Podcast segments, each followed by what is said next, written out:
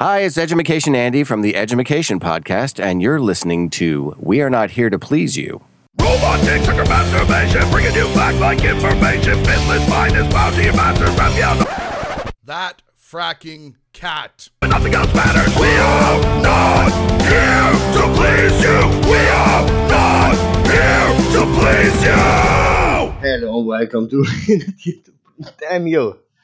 Hello and welcome to We're Not Here to Please You. That brings you fact-like information every Wednesday. Okay, in this case, well, Thursday, but who gives a crap? Yes, I'm of course Raphael, and with me this time is not that fracking cat, just the guy that tries to keep distracting me with the what? Okay, with us is of course from Gallifrey Stands podcast, Doctor Squee, who's miming very immature gestures.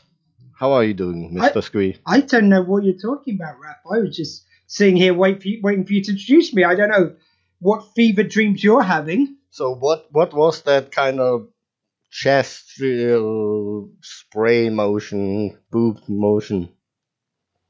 Raph, are you feeling okay? I, I didn't do anything. I don't know. I'm sorry, listeners. I think he's having a breakdown. I, I, I've been worried for a while, to be honest with you. Okay, first addressing yes, we were a bit well off air. Well, well, life comes sometimes in between. What you gonna do? And yes, as you noticed, Doctor Squee is not that fracking cat because well, life happens also there. Can you believe What, it? what was that sentence? I don't know what. any, I, I like, don't. I don't think you know, it was one. sometimes with life happens. You know what? He's not ra- that fracking cat. Raphael, hello, Tuesday. I what? Yeah, that there was a sentence in there somewhere. I'm sure. Now, I'm usually just taking a cup with random words, you know, scrambling it and just see whatever comes out. Sometimes it works, sometimes it doesn't. So how's it been, Raph? Like, uh, yeah, are you going to talk to the listener about what has why kind of you've been off air for a few weeks, or just kind of glaze past it? Um, for now, I will glaze past it because there's still a few things to be figured out and so. But well, yeah, I will we leave it this. Usually, I kind of pull the curtain back, play it pretty open. But you know, sometimes you need to work shit first out before you can talk about it. Sure, we'll just call it furious masturbation and say no more about it. I told you not to tell that. God damn it! You Damn know. it, sorry. Well, I Yeah. didn't. I didn't mention the dildo up your ass.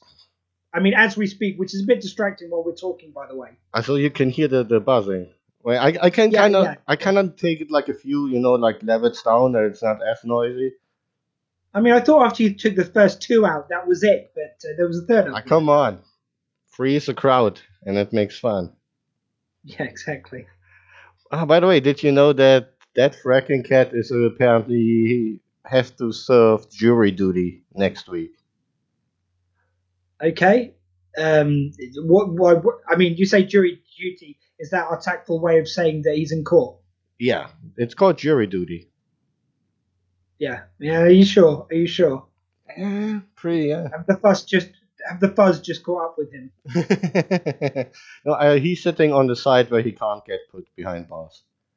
I'm just checking. Like, you never know what Trump's past now. You know, it's like uh, uh, he's an Indian and gay. That that combo's not allowed. Uh, and, and I also have to say that Thanksgiving was just, so maybe he was defending his land and maybe it was measures that the law didn't agree with. I, I think the laws never agreed with Indians, as far as I can tell, in America. Well, that's why he has machetes and guns in his house. He, I think I, I saw a video where he kind of boarded up the windows and you know just as like you know holes in the in the boards that he can shoot out.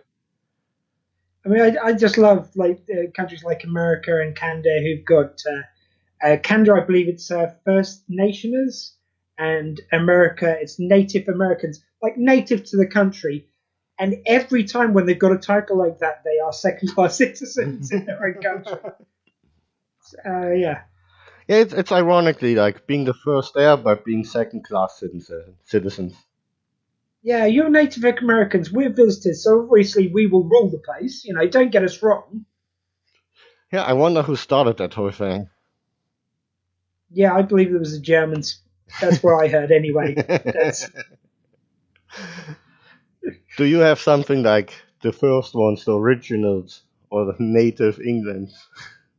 I look. I just remember us giving democracy in our language to the world. I mean, they may not have wanted it. Wait, wait, time, mo- but we gave it to them anyway. Did you say democracy or mo- monarchy? And we like to think of it as the same thing. Many have disagreed with us over the years, but it's fine. We slaughtered them. It was okay. Yeah, I mean, of course it's the same. I, only because there are two completely different words doesn't mean it's not the same. I mean, look, slaughtering people, enslaving them, uh, maybe rounding up in camps. Oh, sorry, no, no, I've, I've skipped from my people to some some other people, which we won't mention. Araf. Ah, you, you mean North North Korea? Yeah, that's the one. Yeah, yeah, that's it. That's it. Yeah, yeah. Yeah, with Kim Jong unimpressive. Kim Young unimpressive. What?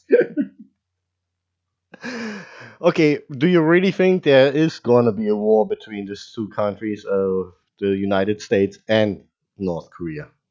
Do you actually think because basically on one side you have a egotistical maniac, Wait, that, well, wait, on, on the other side and side, on the other side, you've got Kim Jong Un. yeah, I mean, I don't know where you're going with that joke, but you know, let me just guess. absolutely. By the way, you're frozen again. Let it go, let it go. Uh, didn't didn't frozen they? humour for you there. By the way, they totally again like make the uh, ballistic tests, and apparently now they can hit any place in the United States. G'day. Thank God you haven't got anyone in the White House who's going to stir stuff up and maybe get people against them. Yeah, that's good luck. So, um, is there something like you know, like a kid gating on like Twitter? You know how you have it on Netflix that they can't access certain parts, or like in a certain president's case that he can only read tweets but not can't reply. Yeah, I mean, it's, uh, oh, yeah, I don't know. I'm just, I, it's just, it's when he starts uh, retweeting stuff. It's like he waves his dick in other countries as well. He's not happy with fucking everything up for his own country. He's also then got to retweet people, retweet people from Britain first, from uh, our country, like our far far wing, far, far right wing nutters on the internet. He's going to retweet them and go, ah, look, Britain, come on, I'm, I'm retweeting your stuff. No, leave us the fuck out of it. Ah, that was this anti-Muslim thing. Huh? Yeah, I mean, it's all kind of like very uh, set up shots. There's no proof that any of these people are Muslims in the, the videos. That wherever he says they're- wherever they say they're, they're happening, they're not. It's all load of bullshit. And he's retweeting it, going, like, uh, you got a problem, Britain. And we're going, no, fuck off. No, no, no, no. even, even Theresa May, who is a fuckwit, has managed to say, it's like, this is ridiculous. I don't know why you're retweeting. He's going, well, take care of your Muslim problem first. Like, we haven't got one. We're good. I kind of love it when like some people then write smart things like people that are against the travel ban are the people that want the terrorists come here. Exactly. That is. uh, come on. Okay. I dare you. I dare you to take that argument apart. It's waterproof. I mean, my, my, my fear is we've had so many years of progress uh, in the Western world in general towards uh, equal rights for all people, towards uh, accepting different races, sexes, creeds. We've kind of uh, done a lot to save our planet. I'm worried we're going to have an unsaved planet, which uh, coincidentally is the name of the Christmas play from Gallifrey Stands this year, Doctor Who and the Unsaved Planet, out on the 20th of December uh, which I won't be overly or shamelessly plugging on this broadcast, by the way, Ralph. I'm very offended you think I would. Um, but I'm just worried we'll have an unsaved planet, much like the title of my play. That's all I'm worried about. How smooth. And by the way, What's smooth? What's smooth? I'm talking about world politics. I don't know what you're going on about, Ralph. ah, so you agree with Trump? That's what you're saying. 20th of December, the unsaved. Sorry, what? Sorry, Trump. No, no, no, no, no. Fuck with, fuck with. You know what? Let's just play the trailer. The traitor for what? Sorry, for Donald Trump. Yeah, of course. That's weird. Come this Christmas from the Gallifrey Stands podcast Doctor Who The Unsaved Planet. the planet Olak, in the Kaznar system. They were at civil war for 15 years when we visited. So why return now? Exactly. We save them, we move on. Fine? I promised it was your choice. Welcome to the Alec Alliance. Are you here to help us? Ah, I'm so sorry. I didn't realize it was the doctor. I was rushed into here so fast. I'm sorry I talked out of turn. Please don't hurt me again. I am President Wash. I heard of the TARDIS landing and had to meet the man and woman who united our people. Doctor, why the visit now? My companion Orla just wanted to revisit the planet, see how it did after the peace process. Peace is a great and precious gift, but sadly, some do not see it as so. There is a small group who live in the West who cling to the old ways, and it can get quite dangerous. Welcome to the Resistance. I'm sorry to say we're not all doing as well as you might think. Your rebellion is too weak, it won't survive this. Then we die trying. Already attacks on aliens across the planet are on the rise. I will not allow my friend to be in danger, to be put in the middle of your underground war. We only want peace for our world. They want to see it at war again. So many have died for the president to live in luxury, and the people don't even know it. This is tyranny, and it must end. You won't get away with this. Oh, but don't you see? We already have. We are as one, with me as its leader. Pure. No aliens tainting our blood. And I will be as if a god! Starring Dr. Squeers the Doctor, with Joy Johns as President Wash, with Michelle Saul, Adam Manning, Simon Potast, Brendan Guiley, and featuring Kevin Smith, Glad to be here. Ralph Garman, Yeah, can someone get me another Jack Daniels? Yuji Cho, Death to the alien scum! Bethany Black, Thank you, Zach. with special introductions by Matt Lucas and Katy Manning, and with a full cast. So what now? You kill us all and blame the rebels? Doctor!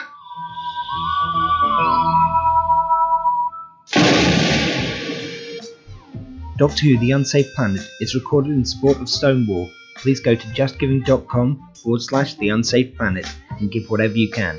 The play is released 20th of December 2017. On GallifreyStandsPodcast.com, the EMC Network, the Tangent Bound Network, iTunes Podcasts, Stitcher, and YouTube.com.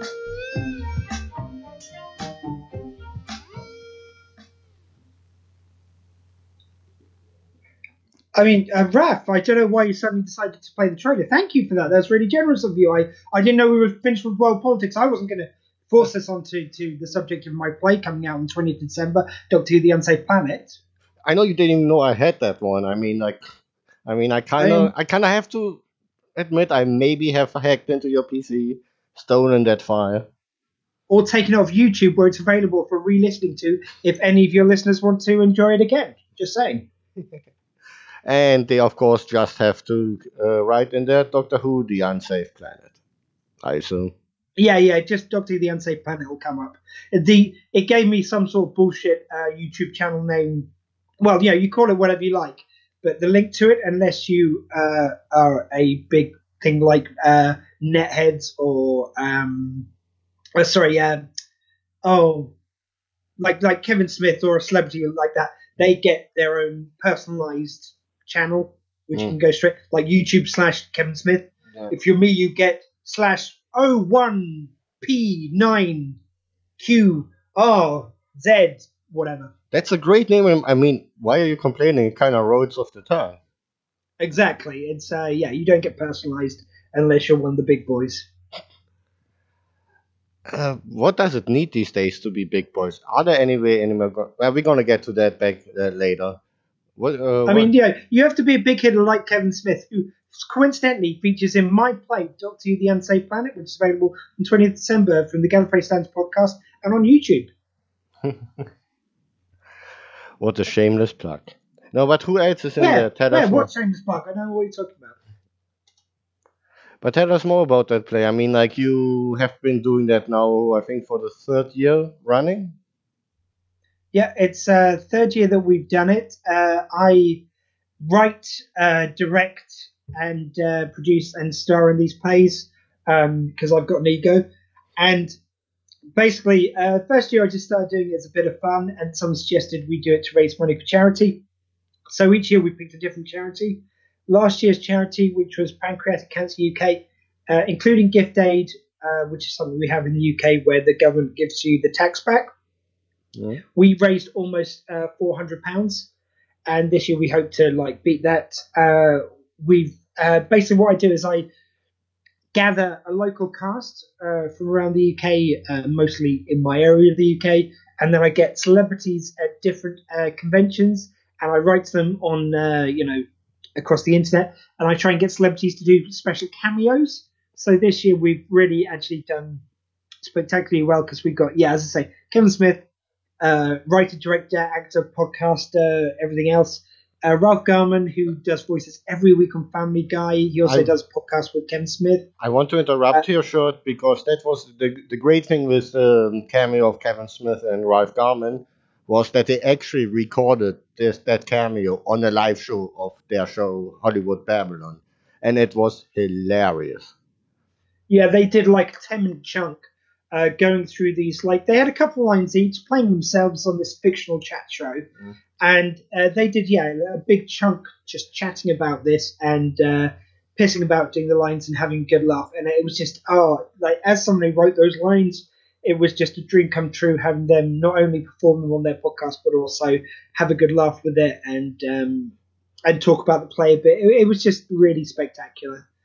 Uh, but we also got like I mean Matt Lucas. I don't know if uh, he he's made it to Finland at all. Raph? I'm not quite sure. Refresh my memory because I'm Matt horrible- Lucas is one of the couple of people behind Little Britain, Ah, which is a fantastically funny show over here. In the last series of Doctor Who, played Nardole, which is one of the Doctor's companions. He's been in Les Miserables over here. He's uh, done so many TV shows and films. He's a fantastically funny and talented comedian and actor, and a great actor as well. He can do straight stuff as well. And uh, so I wrote to him on Twitter. He very kindly agreed to do an introduction to the play and talk about the charity this year, which is Stonewall. Um, and that uh, Stonewall uh, stands for Acceptance Without Exception, and they campaign for LGBT rights around the world. So uh, it's basically about education and about like places where people aren't free to be themselves. So place where it isn't okay to be gay. They uh, go into schools and uh, you know try and reduce the horrific rates of uh, suicide amongst uh, teenagers and children who are gay. And uh, they do some really spectacular work. So as well as uh, doing this play, I really do like even if you're not listening to the play, even if you're not a fan of Doctor Who, please do listen to the play. But even if you don't, please go to justgiving.com forward slash the unsaved planet and you can give some uh, some money towards this fantastic cause. Yeah, so basically, if you're against bigotry, hatred, and just go there and give, because this is one thing what this podcast always stand, uh, stood for inclusion for ed, whatever kind of misfit you are, or whatever you like, or whoever you are, that is okay. Just we all gonna have a good laugh. That's what should matter in the world, and I think that's a good thing that they are fighting to make it easier for people in regions where they can't just have a laugh about it. Yeah, no, definitely. It's uh, it's very hard to have a laugh when you feel like you can't be yourself, and uh, they're trying to make it so everyone can be. I, I think it's spectacular. Every year I've tried to do a different charity which relates to someone in the cast. So the first year it's Ronald McDonald House, which puts up families of people who uh, have kids in hospital. So uh, one of my cast had their own child in hospital at the time. Hospital or Last year was- hospital? Sorry, Hospital or hospit? I mean, are we talking about? hospital. Oh, It's on a hos- It's at hospital. Okay. So my friend's son was having heart surgery, and the one thing you don't want to think about at a time like that is going home and uh, getting Oh, back to the hospital, Yeah. or getting somewhere to get changed or cook a meal. All that is available at Ronald House. It's a great charity. Last year it was pancreatic cancer because my dad died of it uh, ten years ago now, and the mortality rates for that haven't changed in thirty years. And this year it's uh, Stonewall, quite frankly, because uh, well, for me personally, I feel like I'm I owe so much to the gay community for all the art, all the inventions, all the music, uh, all the actors, all these wonderful people they produced who have bettered our lives. But also, uh, to be honest with you, half my cast is gay, so it's like it's something which kind of could have affected so many of my friends, and so many of them have had hardship in their lives just because of who they love, and that's fucking pathetic, and that shouldn't be the case.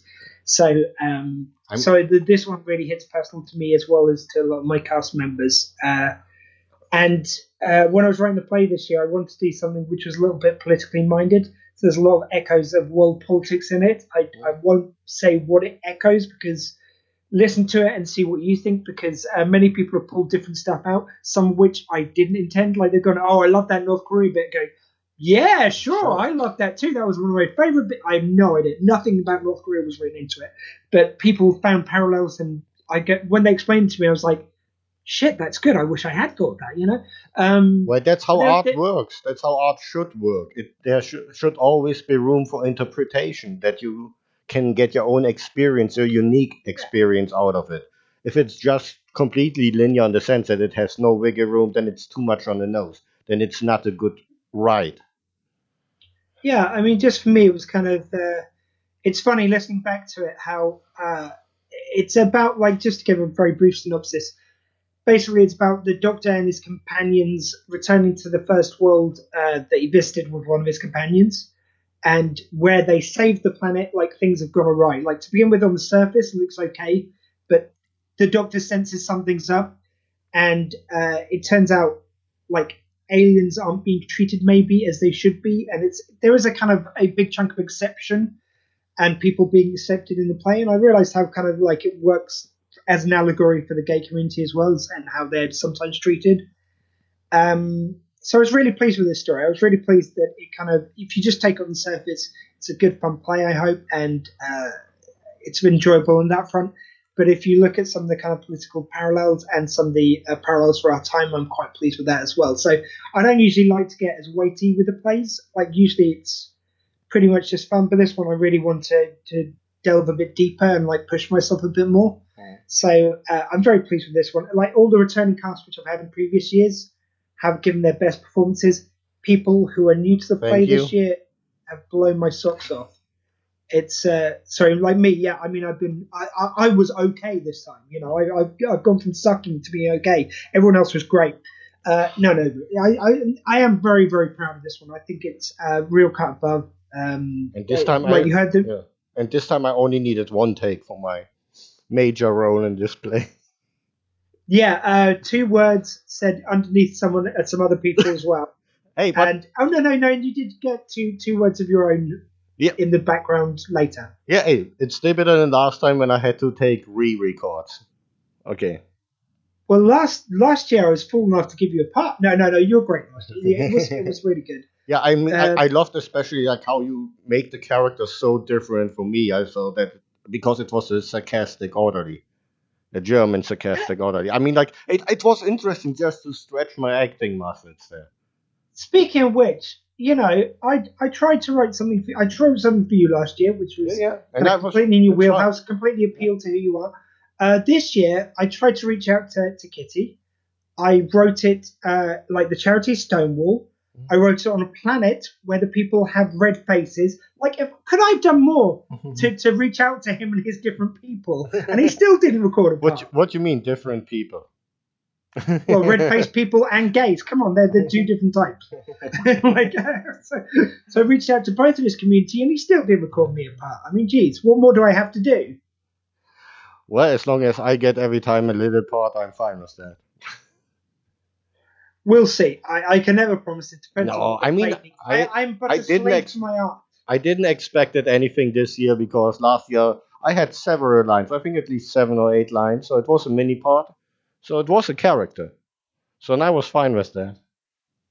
Yeah, no, it's uh, but yeah, I mean, uh, this year we've got a new guy doing the music. The last guy was was fantastic. It's just uh, on a slightly different feel to it this year. And uh, my friend Matt Lees has done all the music, Mm. and it's fantastic. He did that music to the that funky kind of tune to the trailer. How the do- music how- he's done for the actual play is is stunning. It really is. Like he's just sometimes he's just putting a little beat underneath something someone's saying. Yeah, plug him. Yes, what this person's saying is evil, and it just it's genius. It's just so subtle, but it just lifts everything. Where can they find him?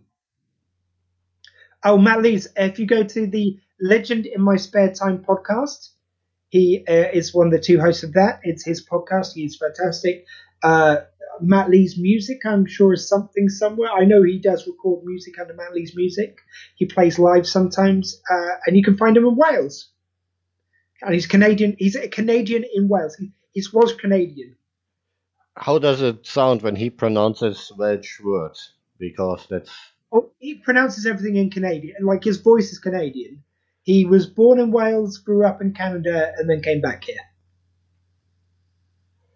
all right. So he's a polite drunk. Yeah, pretty much. Yeah. Uh, He's no, one Matt of the few he- that he's a legend. He, I mean, pardon the pun, but he's a legend. Not only does he do the music for it, which is great, he also uh, had a part in this year because uh, I, I purposely wrote a part for him because uh, even before he was going to be doing the music, because he was a DJ over in Canada and done some DJing and done some music over here. And uh, so I wrote the part Skleezy because he's Matt Lees, he's known as Leezy. So I kind of did a little bit of play on his name. And he's now, uh, so he's, he's, he plays a DJ within the play as well, which is kind of fun. Uh, but I just, yeah, it, it's really great. Everyone was wonderful this year, especially. What was your favorite part of this year's endeavor? Because there's always problems. I mean, there's always a lot to do, but there's always fun parts. I think uh, it was kind of, I mean, rehearsing it was great fun because uh, I had the biggest cast this year, but everyone was really kind of dialed in. But we did have such a good laugh doing it. When we're in the studio, uh, the guy said, Whoa, this is like double of what we usually get in the studio. And this is certainly the most people we've ever had in the studio recording at the same time.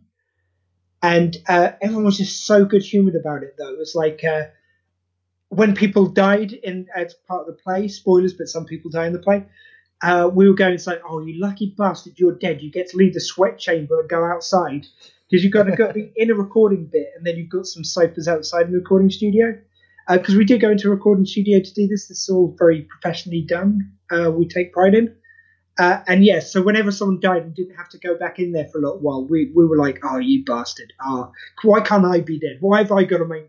Wait, at least then you should punish them that they have to get you all lunch. You know that they have to make the lunch run. Now you don't have to sweat anymore, but get us food. lunch run. What kind of operation do you think I'm, I'm doing? This was a sweatshop. You come in, you do your lines, you fuck off. No, uh, we we had like four hours to try and get through it twice. We got through it once and a half. First time I made sure made sure we got everything we needed, and then the second time was just for some up. backup. Yeah, pick up. Uh, well, no, no, it was just to, to try and run through as much as we can. So the first time we were stopping and starting. Second time, I just wanted to run it through as far as we could get. Uh, and uh, it it really is. I mean, there, there are literally some bits where I was listening back and the hairs on the back of my neck were standing up because the performances were so great. I got so lucky with the fact that uh, I've lived in the place I live now for the last year, and uh, I moved in with a great couple of people, and one of them, Joy Johns, uh, is in the play. Turns out she was she used to do uh, drama, and I got her to read one of the parts, and she is stunning. She's uh, uh, this character called President Wash, who is uh, this. Yeah, you, you you may have got from the trailer. May not be the nicest character, but on the surface, she's very nice. So she's all she's got this kind of. Uh, my friend's uh, my housemate's American, and she does this southern charm voice very well. It's like, oh y'all, how are you doing now? Like, welcome in, you know, so nice. And then the second she's playing an evil, like the second no one's listening to the character, she's like, right, how the fuck are we gonna murder these evil rebels? You know, it's and the, and the way she does those two is stunning. It it's uh it really blew my socks socks off. And there's a particular villain speech which she gives, which just gets me every time. So uh yeah, I think yeah. So I think the, the most fun thing was just everyone involved and how everyone was there to be professional and to do the job, but everyone had a laugh as well, which is a kind of really special mix. Like when I had to get to a point where people were um, not screaming about too much, but you know what I mean. When everyone was laughing and we needed to get on with, it, I was like, "Look, sorry guys, we're gonna have to get going with stuff." People just switch back into kind of work mode like that, and you're very lucky if you've got a kind of uh, a group of people who can switch between the two so readily. So you think it's gotten easier now that it's your third year, that you have more experience and also worked with several of the people already before? Completely. I mean, uh, I'm very lucky that I know quite a lot of my cast you know, previously. Some of them I've just, I literally put a thing out to, to Facebook this year saying, we need a couple of parts. Is there anyone who'd be interested? And I just got so many replies. People were tagging in their friends and stuff. So there's some people I didn't know before this or didn't know very well, certainly. And uh, they were amazing. But yeah, I mean, uh, it got to a point where. Do you needed the, to buy a uh, casting couch? Sorry? It got to a point where you needed a casting couch? Raf, I've told you, I don't need you to do that. but anyway, it, got- it got to a point where I was, uh, um, Oh shit! I've forgotten what I was going to say now. That they, Oh yeah, things have got better. Yeah, the special effects were taking a little while. I was speaking to the uh, guy and he said, "Oh, sorry, I'm having some real problems with my computer." And his computer died. We were like five scenes away from the end. Even last year, that would have been a nightmare, and I would have been really scrambling to work out what I was doing.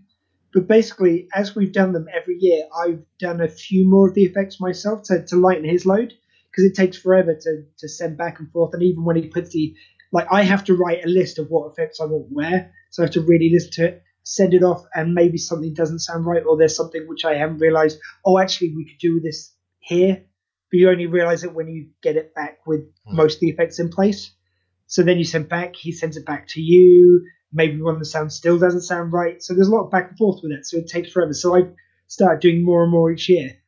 And this year, when his thing broke down, I was like, oh, well, that's a pain because I've got so much else to do for this play, but I can do this. So I just started to work and, and I knew exactly where to get what and how to time things and uh, how to use the fade in, fade out, um, which sounds very basic, but there's other effects which you need really to make something sound more distant or whatever, whatever else. I would have struggled like anything with that, especially the first year.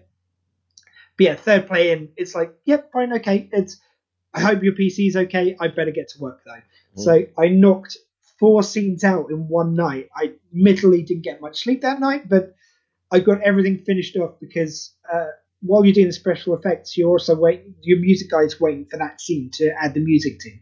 So there's a lot of pressure on every stage, uh, and that's the thing I think I did best this year after three uh, plays is that you just don't panic as much. You know, if something goes wrong, you go right. We've got to how how do I solve this? Not am I going to worry about this? It's like right. I've got two weeks to do three weeks worth of work. How do I get that done? Mm.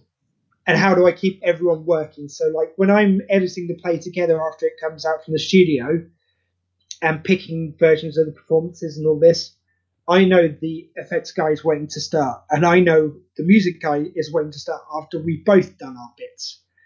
And you can't really send a blank version to the music guy because the time will be out without the special effects because that can push things or pull things here and there. So it's uh, it's really about time managing and not panicking when shit goes wrong because inevitably stuff's going to change. Yeah, I mean that's kind of interesting because, like you said, just because you dealt with the stages before, what it needs, and in the process you're always gonna learn something. Otherwise, you're kind of doing something very, very wrong in whatever creative field you're doing if you don't pick a little bit up from the left or the right side from what the other parts do. Yeah, I mean, and you don't want to like say when I'm doing the effects, I don't want them to sound different from an effect which was used earlier on in the play. So I have to be very mindful of how that sounds. So you know, I, when I'm looking up a special effect, I have to think: was that used earlier in the play, and is my effect going to match the one from earlier, or does it need to, or is this in? Say, if it's a door, is it the door in the same room? Like, uh, it's it's it's all shit like that. I mean, I was ready even that if something went wrong with the music, or um, say like something happened to my music guy fell ill, or whatever. I was ready. It's like right, where would I find rights free music at a drop of a hat? So I looked some stuff up on YouTube. So you kind of try and just be ready for every kind of contingency. And how sick are you of that whole play by now? I mean, it's almost done. You, I mean, because it sounds like it, you kind of had to listen to every bit about I don't know 238 times. Yeah, yeah. I, I've listened to this play front and back, section by section, so many times.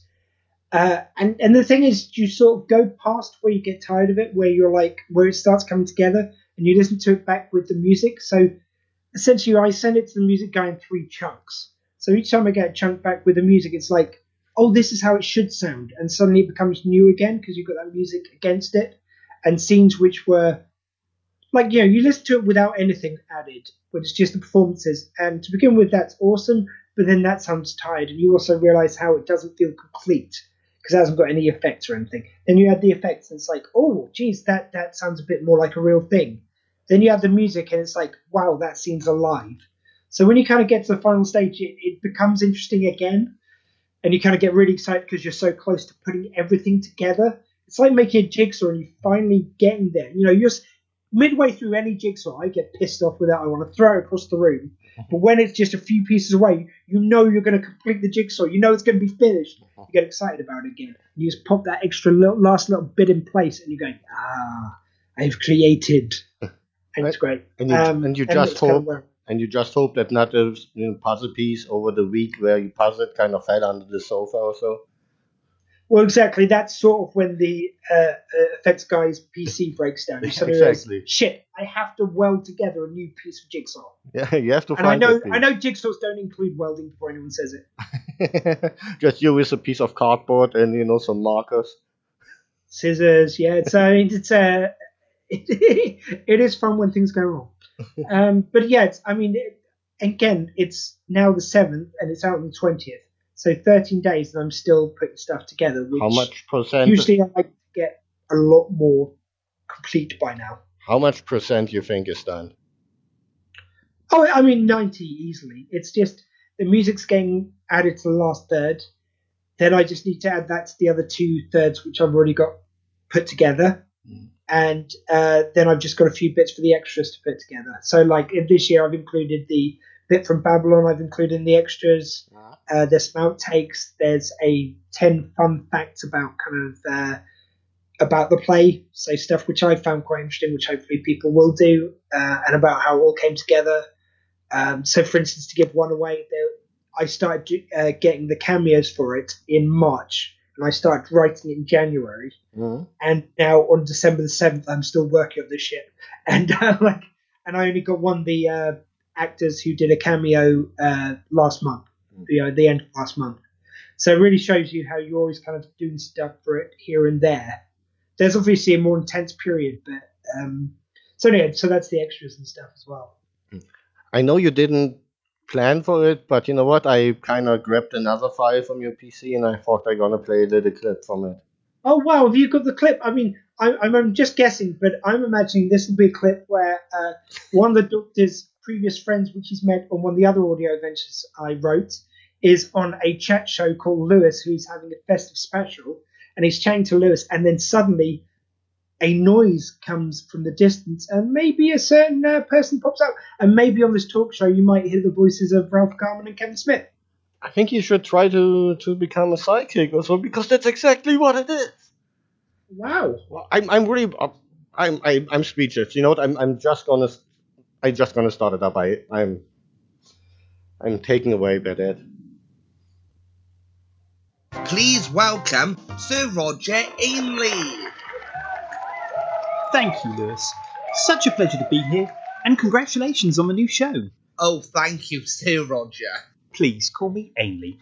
All my friends do, and I feel like we are old friends. Well, if you insist, Ainley, we are so excited about your new book, Mr. Mystery Trapped in Time, the much anticipated sequel to the heartbreaking Mr. Mystery Lost at Christmas. But before we get on to that, it's been a lot of change for you over the past two years since leaving office, and uh, what we may say somewhat of an unusual circumstance. You launched the first book, and things have just taken off for you in this new career. Well, yes, after leaving politics and becoming an author, I felt a freedom I never had. I was so pleased with the first book, and as you know, it was partly based on an incredible man we both met that Christmas. Incredible. Ruined your press conference and my news reports. Well, quite. But he turned out to be an amazing man and helped save the day in a way very few will ever know. It's strange how a man and his friend can walk into your life, turn it upside down, then be gone the next. Well, we've all dated a few men like that. I know I have in my time. Here I am, talking about how a man changed my life. Don't let my husband know I said that. I wasn't talking about him. What the hell? Wow, man, I gotta stay away from new strains before I record interviews because I'm seeing a blue box appear. Yeah, can someone get me another Jack Daniels? Ah, Ainley, there you are. Doctor? Doctor? I think I could do with a doctor too, love. Lewis Walsh, I'm a huge fan. I love the special you did with Brittany. Oh, well, thank you. How's your husband? Huey, isn't it? Husband. Huey, my announcer. He's a happily married man. He is? Oh, right, of course, this is 2017. That doesn't happen till next year. Forget I said anything. That Right, Ainley, come along. We're going on a trip. My word, Doctor, is that really you? Yes, it's me. I'm wearing the same face and everything. But where are you going? And how on earth did that box just appear here? We are going to the planet Olak. Oh, and as for the box appearing, well, let me take care of that. Just interview your next guest. I'll have Ainley back before your first ad break. We're on BBC One. We don't do ads. You know what I mean. Come along, Ainley. Well, this is awkward. Next up is Kevin Smith and Ralph Garman. And if my wife is watching, we may need to talk. Wow, what a to do. Yeah, that was of course a nice clip. Uh, yeah, and uh, as you may have guessed by me miming along to every line, I'm, I may be very familiar with the script by now. yeah, it was kind of amusing. Like I kind of kept an eye on like how long is the clip. So and then the whole time I just see you basically playing it out in in person on the other end of the line. Yeah, the most fun about that is uh, the uh, characters of uh, Lewis, uh, played by Lewis Mainwaring, and uh, Ben Gumry, who plays uh, Huey, his announcer, uh, Huey Green. They have been in each play, those characters. I just made it a bit of fun, really. The first play, they were a newsreader and a weatherman. Then the next one, Huey was a newsreader in the studio, and Lewis was doing a field report. And so I thought by the third one, like Lewis has got his own talk show, and Huey's joined him as his announcer, and secretly they've had this like uh, romance as well. So uh, it, it, it was kind of like just a bit of a game in my head, but I thought it would be really fun to have them ending up as a couple by the end of it. I mean, it's a natural progression, and uh, of course, why not have this little side storyline of what kind of continues over all the place? Yeah, and I like the doctor just being an idiot and just crashing into things and going, "Oh, cool. Who's your how's your husband? He hasn't come out yet. Oh, Jesus." yeah. so so that that does play out a bit as well. We don't just leave it so that he's um, had them come out and uh, not had any conversation about that because the doctor doesn't do that kind of shenanigans really. But uh, so um, yeah, no, no, it's uh, that that was kind of quite a fun one to do as well. It's always fun to get uh, Lewis and uh, Ben to do bits because they do the features on my podcast, so I like having them involved. Yeah, absolutely, and I think people like hearing from them, so why not use them? Oh, the other thing which I didn't mention, which is really fun this year, it's the first year which I've done a, a, a kind of cliffhanger in the middle. So it's all done as one play. It all comes out on the same day. So don't worry, you don't have to wait for a part two. But there's a kind of midway point where you get, well, it's a bit after the midway point. You get a kind of cliffhanger where something dramatic happens. So like and intermission. get a kind of end end credit sting. You get this little uh, message about the charity from another one of our celebrities uh, called Katy Manning, who's one of the Doctor's companion in the third Doctor's time in Doctor Who. And then you go back into the play. So there's a little kind of uh, break in the middle just to kind of add that drama. And Doctor Who's always been quite famous for it. It you like in, traditionally used to have like four parts or even more sometimes. Uh, nowadays it's just one 50 minute episode, but it used to have these kind of cliffhangers, which the Doctor would be in some sort of peril or his companion, or there'd be something that's happening, usually putting their lives in danger. And so you'd cut it at the end, and then you'd go back into it next week. So I want to kind of recreate that, but with it happening again straight away. But yet, when the doctor is about to bash somebody's head into the stone, there was no cliffhanger. They would have totally played it out. Well, that's yeah, that was the early days of Doctor Who when he used to uh, yeah, where he, for anyone who doesn't know, there's a scene in the first uh, ever adventure of Doctor Who where he picks up a stone and this caveman's got a bad leg and he's slowing the party down. So while the Doctor doesn't think anyone's watching, he picks up the stone clearly to bash his brains out so he wouldn't slow him down anymore. And it's only because one of his companions sees him and goes, "What are you doing?" He goes, "Oh, nothing," and just chucks the stone away. Yeah, I got It- the. it is- I had the pleasure to watch it. And yeah, it is one of the most kind of by by our standards now for Doctor Who, it is so bizarre to watch. But back then, they you know they were just discovering the character. Really, they very quickly went away from anything like that. But I I, think it's kind of uh, says something about the character that before he had anyone in his life, when he was just adventuring on his own, you know, maybe he was more capable of some crazier shit. when there were less repercussions for his actions, he just did what he thought was the logical pro- progression that he can fulfill that current mission. And maybe he didn't start off like that. Maybe when he started exploring, he was a little more uh, moral. He travelled on his own for so long, he's made up his own rules so much that he kind of went off the rocks a bit, and then he needed some people in his life to stop that. I mean, we all talked at some point to ourselves when we were long enough not around any people. You know, you kind of get nuts if you're too long in isolation.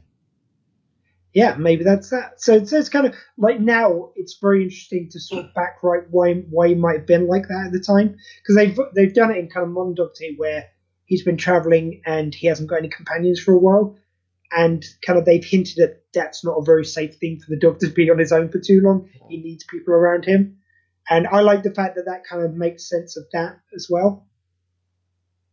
Yeah, I like it definitely too. Yeah, it's cool. So, uh, so that is the play. I mean, I- I've, dicked around, but I really do appreciate you letting me talk about it. I really hope everyone listened. We put a lot of hard work into it. This is by far and away the most man hours that's gone into one of these plays. Just the size of the cast this year alone is the most man hours, but also the amount of time everyone's put in. Previously, we've only done a few rehearsals. This year, we want to put our time in. Like previously, there's stuff which I sort of had to let go time wise to uh, like maybe just one effect wasn't quite right. Maybe one of the recording audio recordings didn't sound quite up to snuff because where the cameos are done by celebrities, they send them in, so maybe they haven't sounded perfect. And I've had to go with it. This year, I put my time to make sure every like you know no matter what you think of it, this is how I wanted it to sound. Really, I don't think there's very much which I can point to in this one and go, if only I could go back and tweak that. I, I'm really quite proud of this one, uh, even more so than previous years. I liked the previous two, but I think this kind of uh, is just that little bit more professional, and we've just been able to really finish it.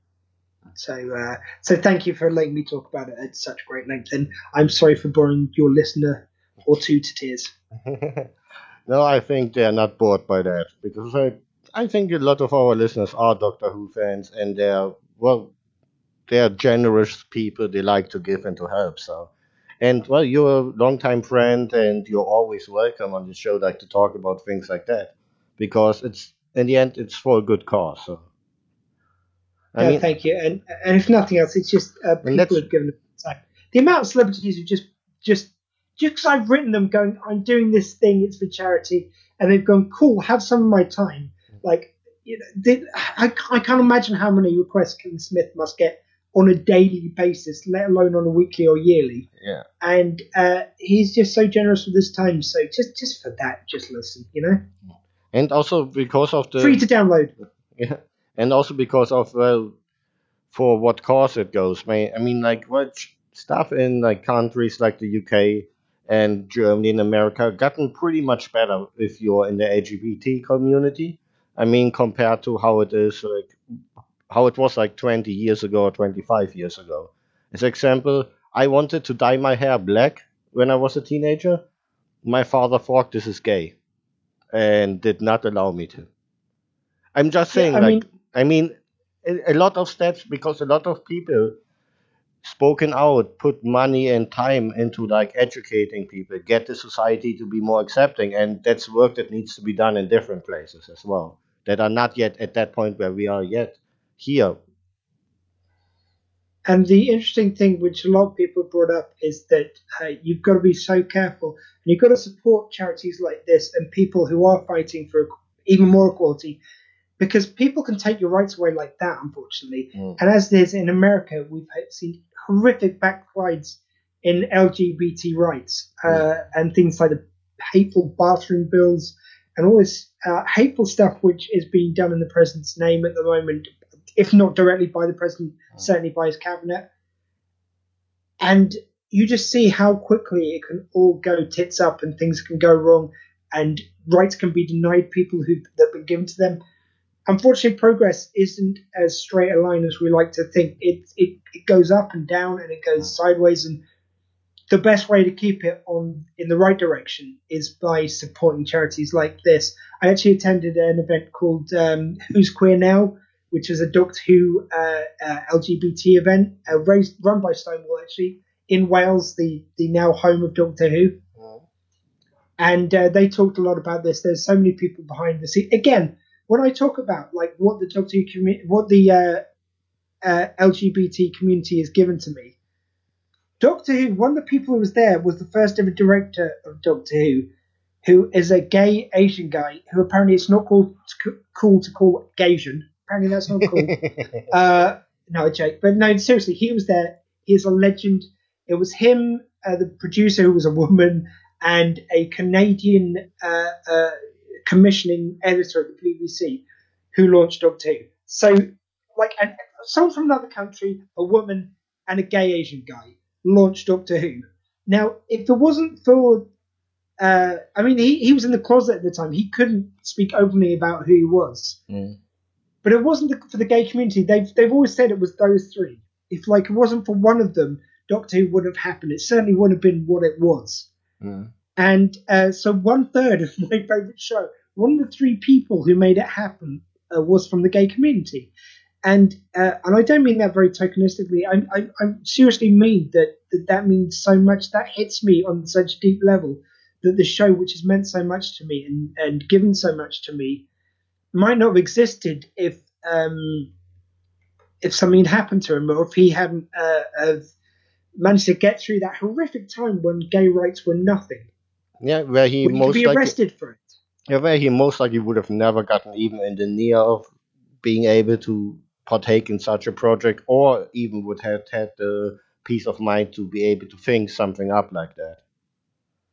Yeah, I mean, just just imagine if he like had been uh, arrested for homosexuality, he could have been imprisoned. Uh, he could have been chemically castrated at the time, and uh, just just to think like that that, could have really that could have altered my life. I know it sounds weird when I'm talking about a TV show, and this TV show that's meant so much to me and did change my life, and the amount of friendships and people I met as a result of this TV show the effect on my life is incalculable from that TV show not existing. I mean, So, I mean, just- and- just and- just the yeah. millions and millions of friendships that this show produced over the years. I mean, it's the sci-fi show over the whole world, and just how much pleasure it given people, how many people it brought together, how many different creative projects it spawned due to its nature of being this wacky, unique thing. Yeah, and so I mean, it's, it's you even get dickheads today who want to speak out about a female Doctor or uh, gay storylines in Doctor Who, and it's like, look, twat face. If it wasn't for the gay community, this TV show wouldn't be what it was. Like you know, um, the way it's shot and uh, that original di- directorial vision, which was a major part of it being launched. Uh, if if a gay guy wasn't allowed to be part of it, that that, that wouldn't have been that. We wouldn't have Doctor Who.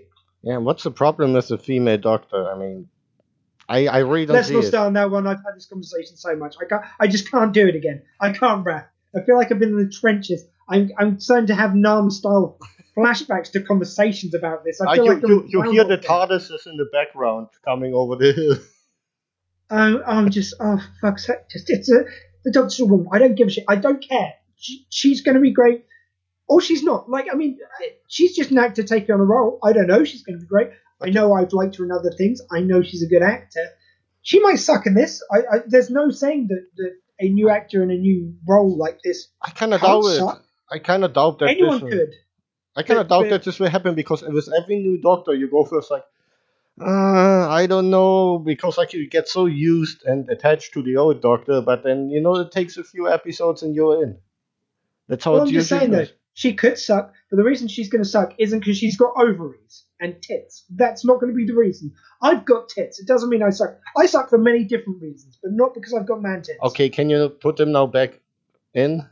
I mean, I, I would have taken your your word mind, for Ralph. it. You just send me a PM going, get them out for the lads, and now now they're going back in. Fine. Thank you. I love the commitment with the sound effect.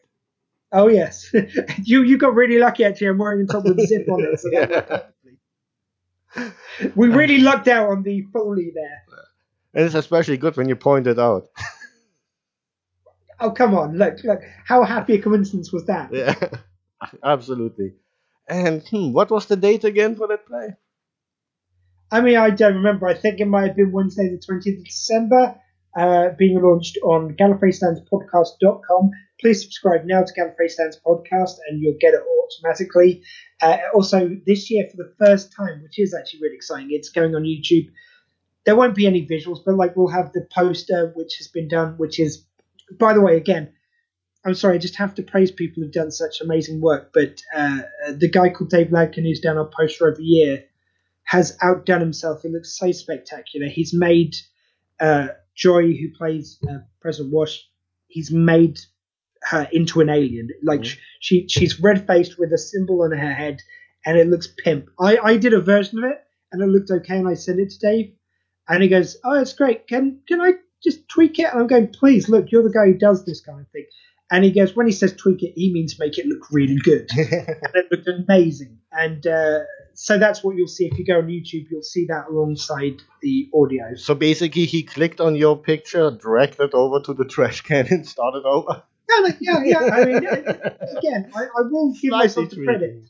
I will give myself the credit that again, the first year, I wouldn't have known how to do any of that.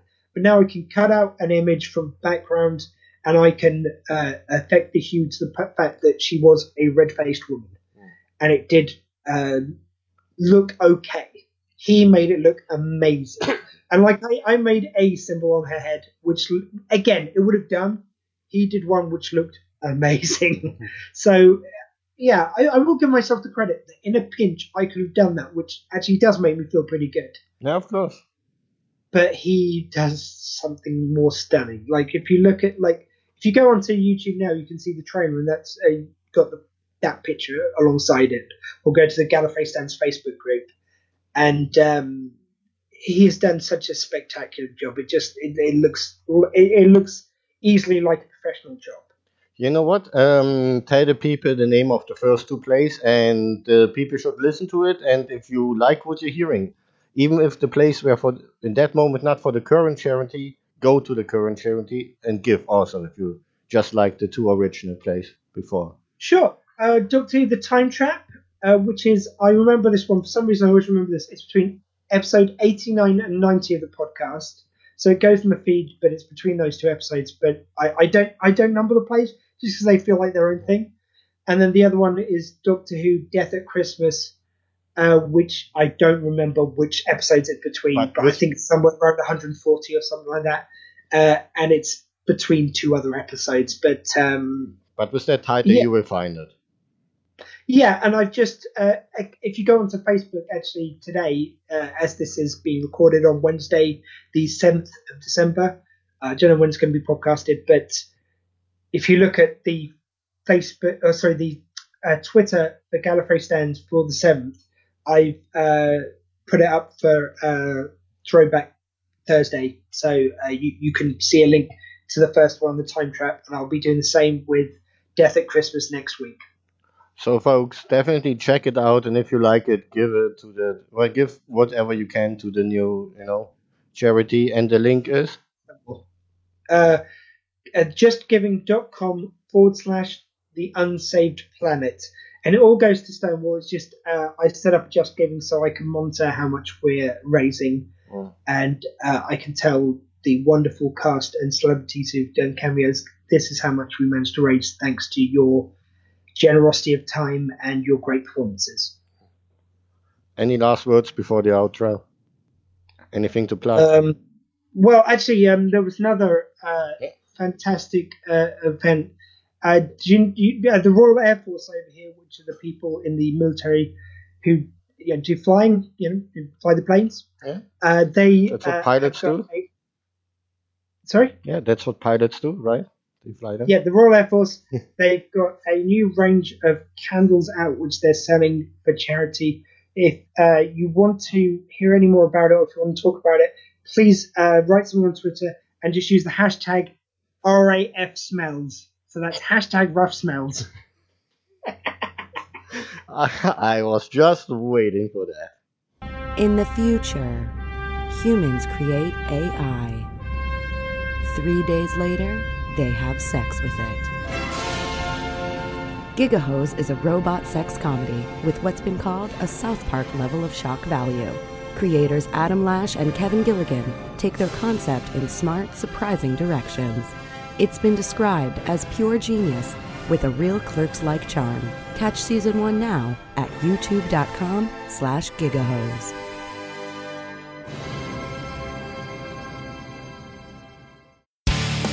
Let's just get right into it, because I'm not gonna lie, it's been a rough weekend. I don't feel good. There, there's no other way to put it.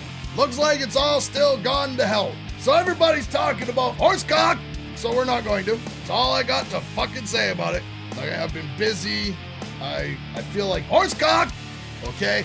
Friday night I had to, had to, had to stay up late drinking horsecock. I didn't want to, you see, but I had to, had to. Uh, Saturday, I had to, uh, I had to go to a movie with the wife. Um, had to, you know, go for dinner, do stuff, and then today we had to go on a little road trip. Had to. That's fine. And I also said horsecock. Listen to available in ADHD at JohnnyWhiteTrash.com.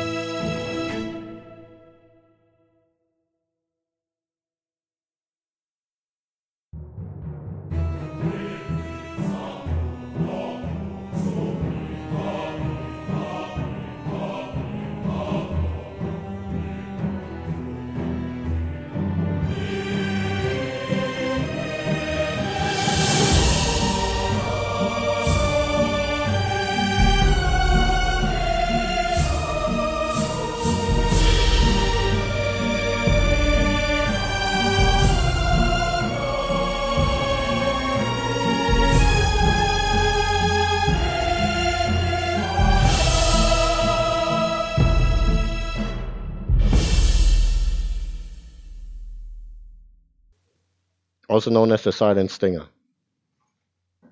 Well, I don't know. It's your stinger. You can at least start it. Yeah, I kind of. My performing monkey. I just started the stinger for the thing. I didn't even think about what I'm gonna do for the stinger. So I love that you pause the music and you just say nothing, and then you go, "Well, come on then, Squeak." It's like, Jesus Christ! It's it's not my show. and it's not like that is the first time that I did that to you. No, you, you do this all the time. You go and you just just start smoking your pipe and going. It's like, uh, well, is no one else going to say anything? It's like it's your it's your show. It is literally your show. So we know us for that long time, and you still can't read my mind. I'm kind of a bit disappointed about it, I must say. Well, no, I actually did develop uh, the ability to read your mind, and I opted not to because I, I don't want to go in there. Yeah, you saw what's in there. Like, nope, I'm out. Just I'm out. Yep. yeah, just close the door. Not even thrown away the key. No, broke the key. Thrown it into a melting pot. This is done. I mean, it's weird. It was like the Nuremberg, Nuremberg trials on loop in there. I mean, gee, just like it saved your favorites up there. Weird. Jesus Christ. Not cool. That. Not Not, cool. not good, not good. Ah, but ah, one thing. Did you hear that Bryan Singer got fired? Was Bryan Singer from the Freddie Mercury movie? Yeah. Uh, for, uh, well, I mean, he said that he was ill, and then they said, "Yeah, you haven't been so much showing up a lot," and uh, he, he he didn't so much get on with uh, Malek, who's uh, Rami Malek, is it? Yeah, from Mr. Robot. Yeah. Uh, so I mean, it, it does start to sound as if he didn't go on with the main star. He then stopped showing up, and then they fired him. That. I mean, I might be completely wrong, but that's what it's kind of sounding like. And he's going, uh, "No, I was very ill." Mhm. Well, for me, I know it's not going to be the the Freddy movie I wanted. I, again, I don't know. Like, it's it's uh, it's not great that it's had so many different directors, it's had so many different delays, had so many change of casts and everything. But uh, you never know what can end up coming out. It's uh, they could get a director on it who's perfect, and I, I think I'm more worried when I hear at some point that the that it's not going to be completely Freddy in the sense that it's not going to be like a, but that they want to make it more family friendly. Let's say it that way.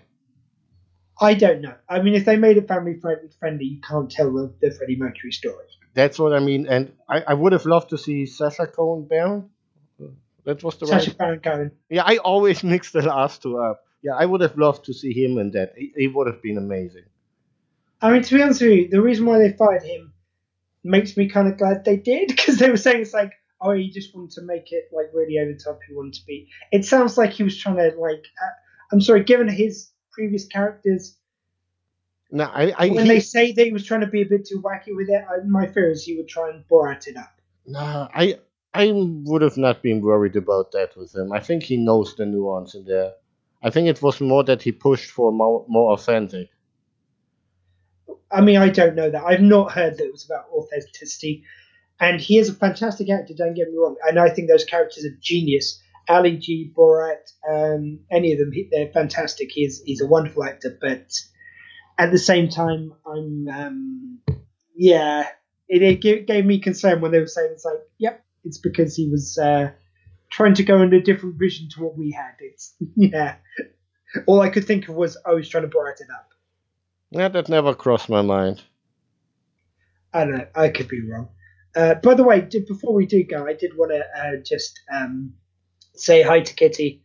Hope you're doing well. And sorry, I'm realizing I'm talking to you and my hand is going out like this in a kind of salute. That's a bit worrying.